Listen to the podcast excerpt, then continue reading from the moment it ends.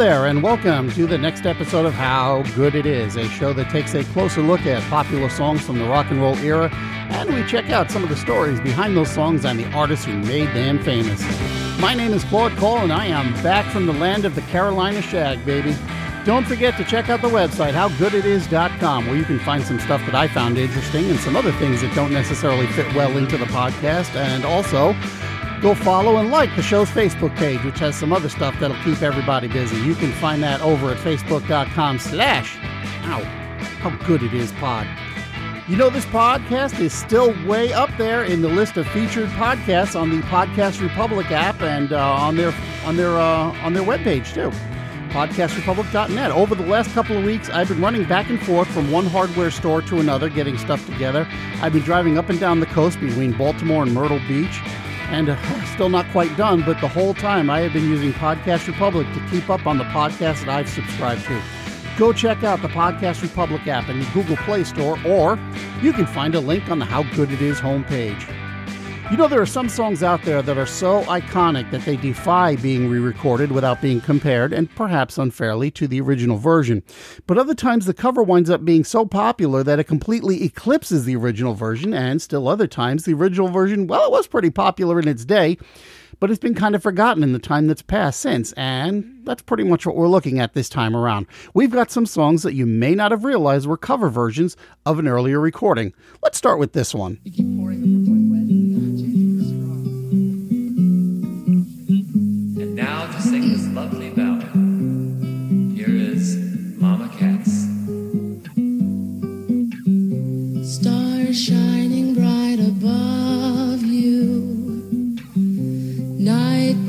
Breezes seem to whisper, I love you.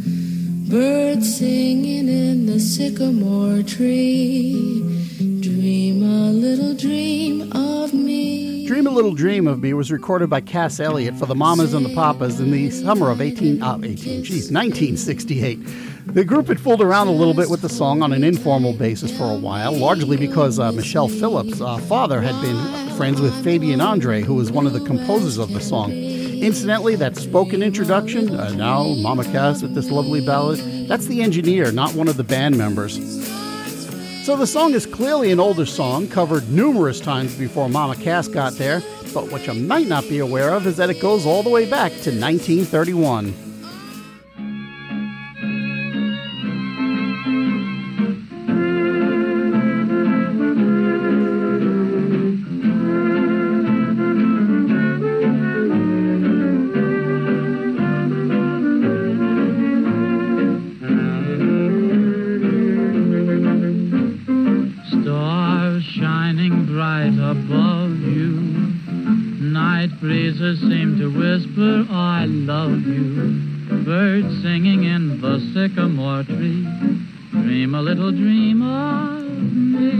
Original artist was Ozzie Nelson and his orchestra. And Ozzie Nelson isn't really known for being a singer or a band leader, but that was him, and he recorded it in February of 1931, and many, many others followed.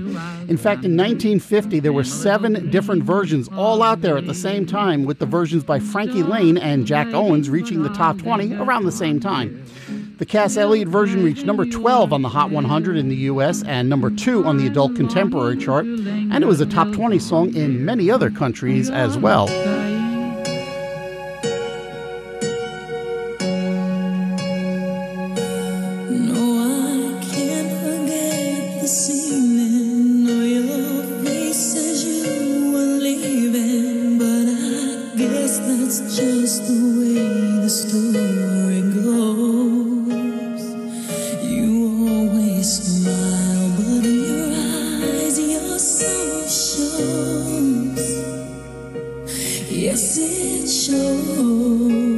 Mariah Carey's version of the song Without You was a huge hit, reaching number three on Billboard's Hot 100 and staying there for six weeks.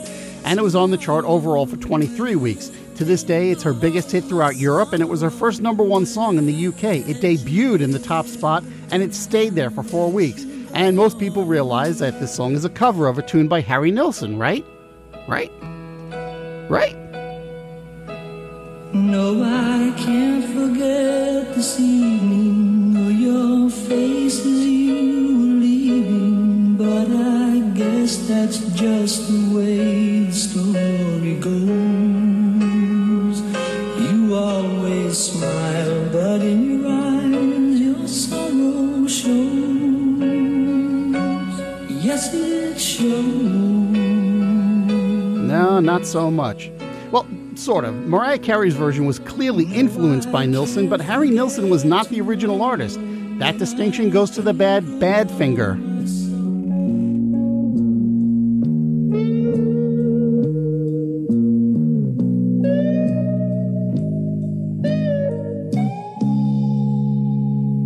Well, I can't forget this evening and your face when you were leaving. But I guess that's just the way the story goes. You always smile, but in your eyes, your sorrow shows. Yes, it shows. Back in 1970, Badfinger's lead singer Pete Ham had written a song titled If It's Love, which didn't have a very strong chorus, so he shelved it briefly. Meanwhile, band member Tom Evans was in the middle of a relationship crisis with his girlfriend, and he used that experience to write a song called I Can't Live. Ultimately, they merged the two songs together into Without You, which they didn't think had much potential, and they used it as the closer to side one of the No Dice album. Their version was never released as a single, but at some point shortly after the album was released, Harry Nilsson was at a party and he heard the song.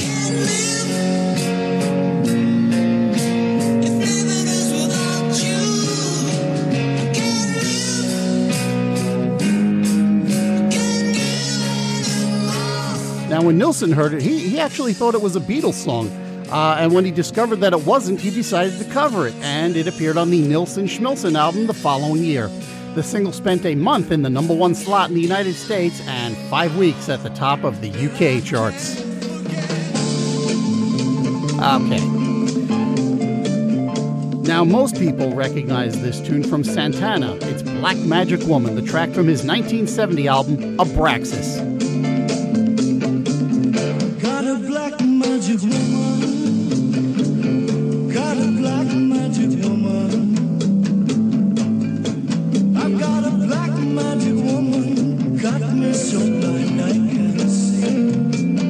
The song went to number four in January of 1971, and it was popular enough to carry the entire album to the number one spot, and it ultimately reached quadruple platinum by 1986. So by now you're probably thinking, wait a minute, who covered this amazing Santana song?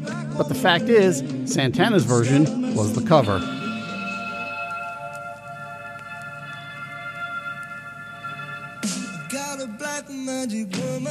Back in 1968, Peter Green was one of the founding members of Fleetwood Mac, and in those early days, they were primarily a British blues band.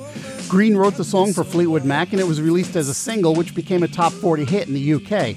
Ultimately, it wound up on a pair of compilation albums in 1969. In the US, it appeared on English Rose, and in the UK, it was on The Pious Bird of Good Omen.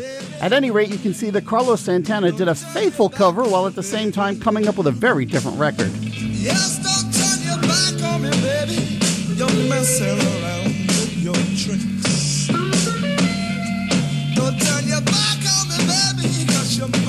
turn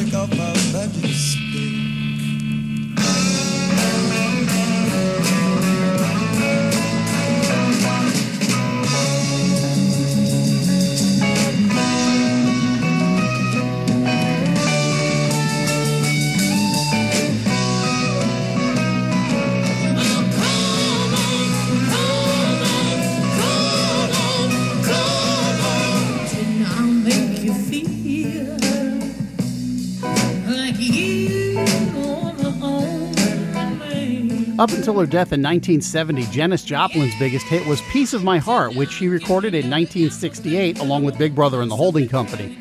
The song peaked at number 12 on the Hot 100 that year, and it's been covered a few times since then.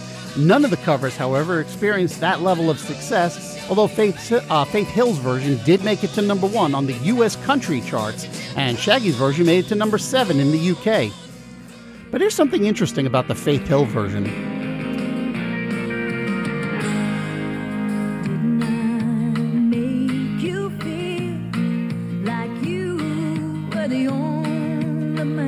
The story goes that uh, Faith Hill wasn't familiar with Janis Joplin's version, and so re- she recorded it in a traditional country style, and it's a much more passive voice. Supposedly, Faith Hill's producers refused to let her listen to the Joplin version until after she completed her own recording. But once again, Joplin was not the first one to record it.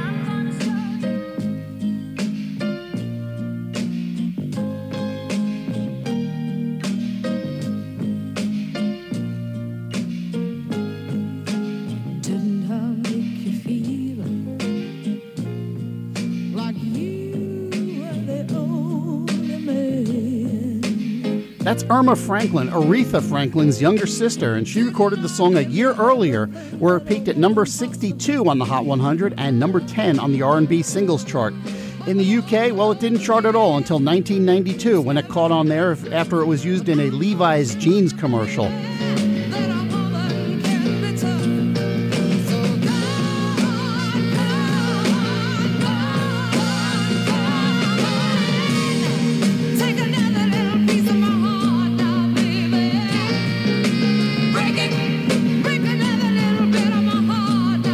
In an interview she did in uh, 1973, Erma Franklin said that when she first heard Joplin's version, she didn't even recognize the song because the vocal arrangement was so different. Okay, let's do one more. And this one might come as a surprise to you. It was certainly a surprise to the research staff. That would be me. Here at How Good It Is headquarters.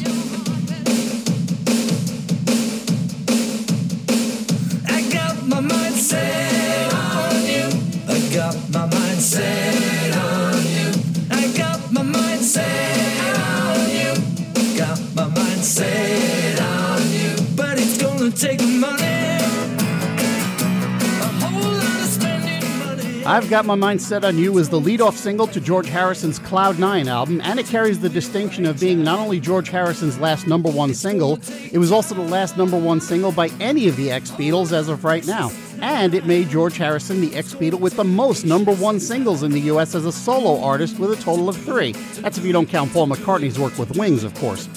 But it's also the only song on the album that George didn't have a hand in writing.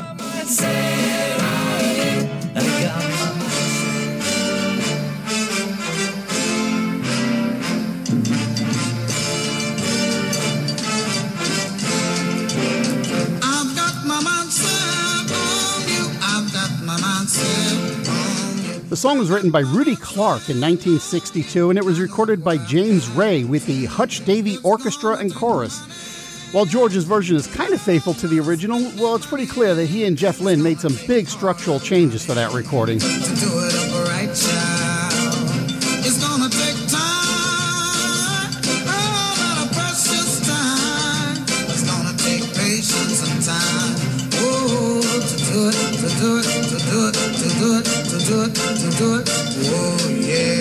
And frankly, I couldn't find any charting information for this record, so I don't think it really went anywhere.